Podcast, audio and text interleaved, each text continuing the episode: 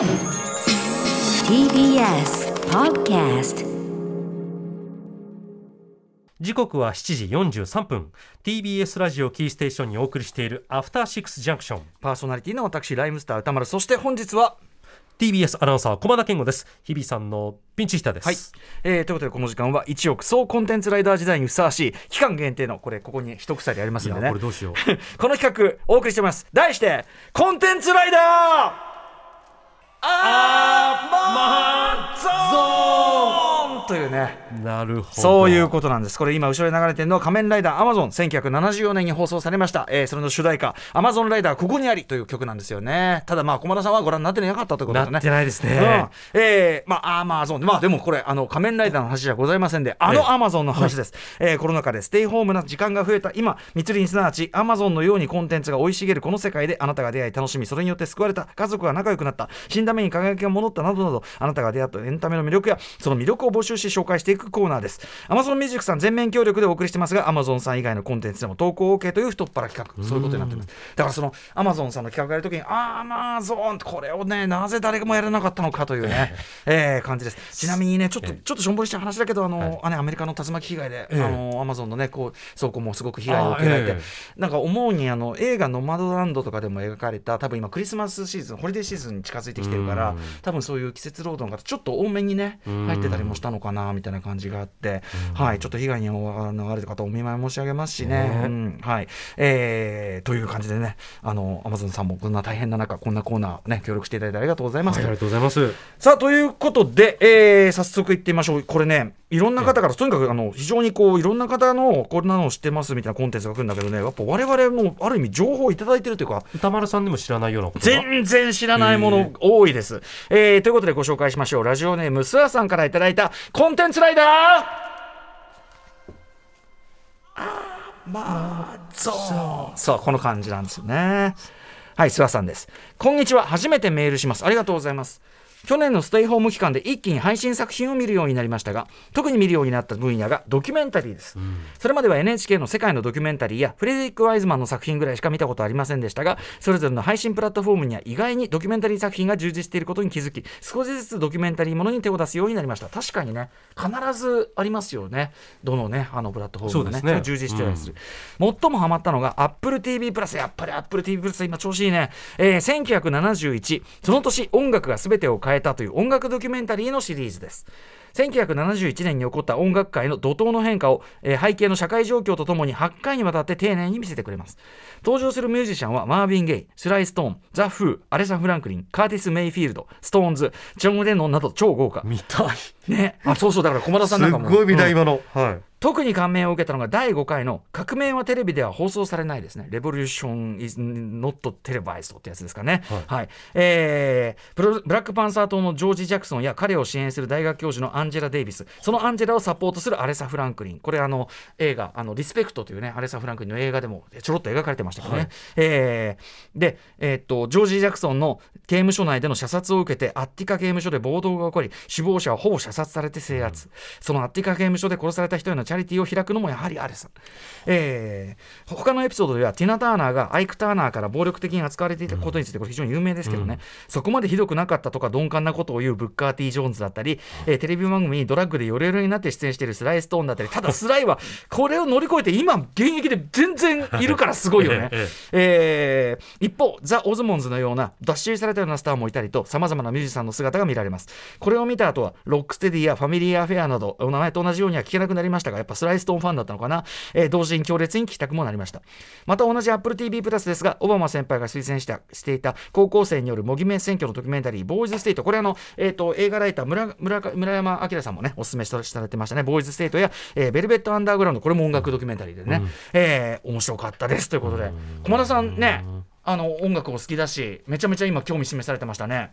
もう夢ですこういうの見るのが。マジか。うちもネットフリんいいね。いいんだよ、全然いいですよ、いいですよ、全然いいの。うん。今ちょっとうん。だってこれ、アナウンサーのくせにこれ言っちゃいけないのかと思って。アマゾンのコーナーだけど、他のもいい。これ、そもそも Apple TV プラスの話してますから。あネネットフリックスのやつ とかもいろいろ入ってるんですけど、もう見る時間が全然ない、確かにね、はい。そりゃそうよね。見られるっていうのは幸せなことですよ、本当に、うん、ただこの番組もねそうやってこういろんな情報入ってきてもう全部見れないよってなるけど、ただこういうのがあるって分かってるだけで、うん。違い今の話聞いてるだけで僕楽しかったですもん。ありがとうございます、ねあとやっぱりその僕ついこの間そのアレサン・フランクリンの電気映画の「ミスペクト」っていうのをその映画表でやったばっかりなんで,、でそれでアレサのいろんな評伝とかそういうのを見たばっかりなんでやっぱりアレサがねこういう社会運動を積極的に関わってきてたしっていうところもね、描かれてるのはやっぱりなんかなんていうのさらにこう裏付けになるというのかな、うん。映画を見てみたいなね、うん、いいと思います。はい、えー、Apple TV プラスはちなみにあのドラマも充実してるんですよ、ええ。本当に。はいあのテレビに特に関わる方は「ザ・モーニングショー」という今年のゴールデングローブ賞でもいっぱいノミネートされてましたけどあの朝のモーニングワイドショーはい。に関わるシリーズの今シーズン2までやってるんですけど、ええ。これはすごいですよ駒田さん。テレビに関わる人は特に面白いと思うし。はい、あと「テッドラッソ」という素晴らしいコメディシリーズもうはい。大傑作です、もう見た人みんなが幸せな気持ちになる「Ted Lasso」Ted Lasso Ted Lasso。これはあのね、あの、イギリスのサッカーチームの、に監督になったアメリカ人の話なんだけど、コメディなんだけど、すすごくこう、なんかこう、いい。人にナイスにするということがいかに大事かというのを学べる。あー。とてもこの時代にもふさわしいはい内容だったりとか、ええ Apple TV プラスあとねあの最近僕が推してるのはあのウィル・フェレルと,、えっとポール・ラッドが出てる「隣の精神科医」という非常にこう実話を元にしたダークコメディ、うん、30年ぐらいかなにわたってマインドコントロールされされてしてきた2人の共依存関係の話、うんこれも面白かったりするしね。あ僕もうスーさんに最初勧められて、ええ。アマゾンプライムとかも,、もう入ってるし、ええネットフリックスも入ってるし、いろいろ入り出して、ん。今の話、歌丸さんの話聞いて、もうまもうちょっと飲むのやめようかな。え何が何が？毎日の飲む時間を削って見りゃいいんだって今気づきました。飲むとね、僕もねあの飲みながら見てね寝てるってパターン多いんで、これは気をつけなきゃいけないあたりですよね。もう一発いけるかな？いっちゃおうか。いっちゃおうか。はい。えー、ということでラジオネーム。あこれごめんこれ、ね、違った違った。えっ、とね。えっ、とねどれだっけ？あはいえー、いきます。ラジオネームウニ VS ソルジャーさんからいただいたコンテンツライダー。アマゾン忘れてましたねあとでアマゾンの映像を見せますね、えー私のコンテンツライダーは釣りの配信。それもトーナメントの生中継です、えー私の知る限りトーナメントの生配信をやってるのはバスフィッシングバス釣りのみですが日本や海外で活躍するトッププロの本気が編集なしで見れるのが貴重なだけで釣りの編集なしってなかなか長いですよね。うん、およそ9時間もの間カメラが回りっぱなしです。実は釣りは釣れた瞬間は1割にも満たなくほとんどは釣れない時間ですがそこにこそ面白みがあります。トッププロの考えやアプローチ常に変化する状況にどう対処するのかなど面白みはつきません。フィッシングガイドなる一般人に釣らせる職業もありますがもちろんお金がかかりますしし釣らせるのが目的なので勝つためのメソッドとは全く違ってきます。そうなんだね。またアーカイブもあるので見逃しても大丈夫。また解説者もいるのでながら見でも OK 家事をしながらでも集中してみても両方面白い。バス釣りの本場のアメリカではトップトーナメントは常に生配信されており英語さえ分かればもっと楽しめるはずと思いリスニングの特訓も始めています。これね釣りのトーナメント配信、えーいろいろあるんだけど多分この、えーバズ Basser Allstar Classic King of Kings うんこんなのがあるみたいですよ。うん、 Basser Allstar Classic、King of Kings。はい。えー、で、やっぱり、ん？バサ、バッサー、バッサーね、バッサー。うん。ババス釣りだからさ、 Basser Allstar Classic。はい。えー、そんなるみたい。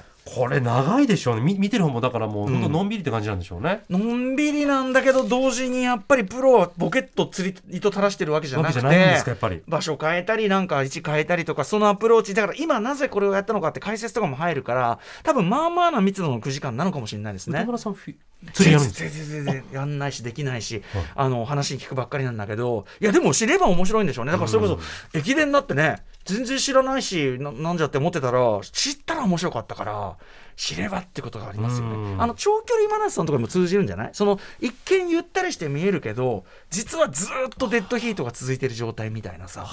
そういうことかもしれないですよね。なるほどね。こんなのもさ教えてくれちゃう。だからそのねあの全部見切れなくてもこういうのがあるって知るだけでなんかこう、ういいじゃないですか。そうですね。うん、でなんかのきっかけでその自分の興味とバシッてつながる時も来るかもしれないしというね、なかなかねこのコンテンツライダーはねいいんですよ。はい。まだまだ皆さんからの投稿お待ちしておりますはい、えー採用されたコンテンツライダーたちにはですねもれなく Amazon ギフトカード5000円分をプレゼントしています。そして、さらに Amazon Music さんからはアンケートのお願いもあります。あなたのおすすめのポッドキャスト番組は何ですか？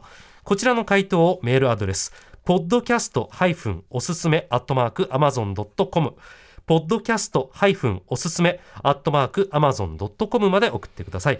詳しくは番組公式ツイッターをご確認ください。アンケートの締め切りは来年の1月31日です。